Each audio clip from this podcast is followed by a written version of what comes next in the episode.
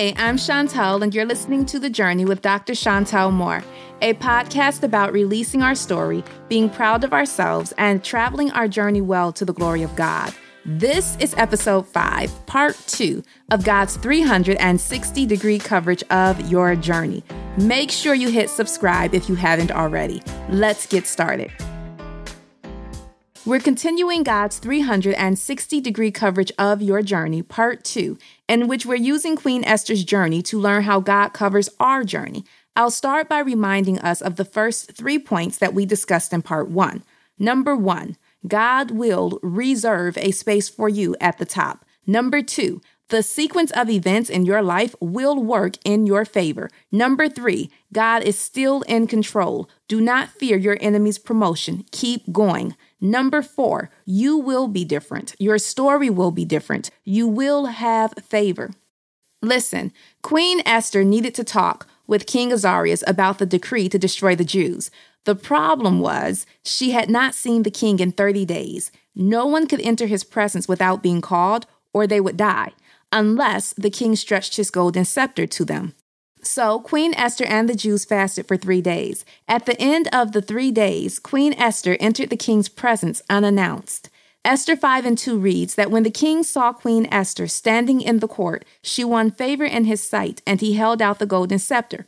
For all the people saying, You can't do it, it hasn't been done, no one can do it, no one has ever done it before. Well, that's because it hasn't run into you yet. And when it runs into you, the impossible thing will become possible. What I'm saying to you is, God has given you a grace and favor that enables you to do things that others can't. God's grace and favor on Queen Esther's life, his mercy to use her as an instrument to deliver the Jews, it allowed Queen Esther to do things like enter the king's presence without being called and not die, but receive favor. Indeed, when the king saw her, he responded with this in Esther 5 and 3 What is it, Queen Esther? What is your request? It shall be given you up to half of my kingdom. Before King Ahasuerus knew what Queen Esther was asking for, his answer was yes. That was the blessing of God on Queen Esther's life. Her story was different. So I want to remind you of number four. You will be different. Your story will be different. You will have favor. Number five, your enemies will announce you. Okay, when the king asked Queen Esther what she wanted, she asked him to attend a banquet and bring Haman. The king and Haman attended the first banquet. When the king asked Queen Esther what she would like, he reminded her that she could ask for up to half of his kingdom. She asked that he and Haman return the next day for a second banquet at which point she will share her request then. So I want you all to listen really closely because a lot transpires between the end of this first banquet and the beginning of the second banquet. So let's talk about what went down. Haman is on his way home after the end of the first banquet. He sees Mordecai and he becomes even more angry that Mordecai will not pay homage to him. Haman receives advice from his family and friends to build a gallows to hang Mordecai. This is Esther 5 and 14. The plan was to ask the king for permission to hang Mordecai in the morning. So it's now overnight. It's still after the first banquet. The king can't sleep. The book of memorable deeds is read to him. The king discovers that no one has honored Mordecai for saving the king from harm. It is now morning. Haman comes before the king. Before Haman can open his mouth to ask if he can hang Mordecai, the king mentions honoring Mordecai. In Esther 6 and 11, Haman, Mordecai's enemy, led Mordecai through the city center on the king's horse, announcing to everyone, This is what is done for the man the king delights to honor. Do you all remember our second point? The sequence of events in your life will work in your favor. Notice how the sequence of events in Mordecai's life worked in his favor. Notice how he wasn't honored in Esther chapter 2 for saving the king from harm, but he was honored in chapter 6 at the right time. God honored Mordecai at the life saving time.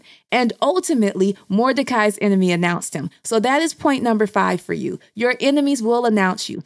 Finally, number six, your enemies will fall into the traps they set for you. It is now the second banquet. During the second banquet, Queen Esther exposes Haman's plan to kill the Jews. To King Ahasuerus, while Haman is present, Haman, in begging the queen to spare his life, falls onto the couch the queen is seated on. The king sees this and thinks Haman is intending to assault the queen. So Haman is arrested, at which point one of the king's servants mentioned that Haman has a gallows at his house that he was going to use to hang Mordecai. The king says, hang him on it. Esther 7 and 10 reads that Haman is hung from the very gallows he built to hang Mordecai. This reminds me of Proverbs 3 and 26 that your enemies will fall into the traps they set for you. Do you see the connection with point number six and point number three? Point number three is don't fear your enemy's promotion, keep going. And point number six is your enemies will fall into the traps they set for you. See, God already knows He's got you covered. You don't have to stop any of the work you're doing. Just keep going. Let those enemies keep being enemies and trust God. He has you covered. Let's wrap up Queen Esther's journey from part one and part two. Number one, God will reserve a space for you at the top. Number two, the sequence of events in your life will work in your favor. Number three, God is in control. Do not fear your enemy's promotion. Number four, you will be different. Your story will be different. You will have favor. Number five, your enemies will announce you. And number six, your enemies will fall into the traps they set for you. Thank you for listening to The Journey with Dr. Chantel Moore. I can't wait to see you all in episode six. We're going to wrap up Queen Esther's journey, and I'll give you a couple practical points I learned from her journey. Be sure to subscribe to, rate, and review The Journey with Dr. Chantel Moore.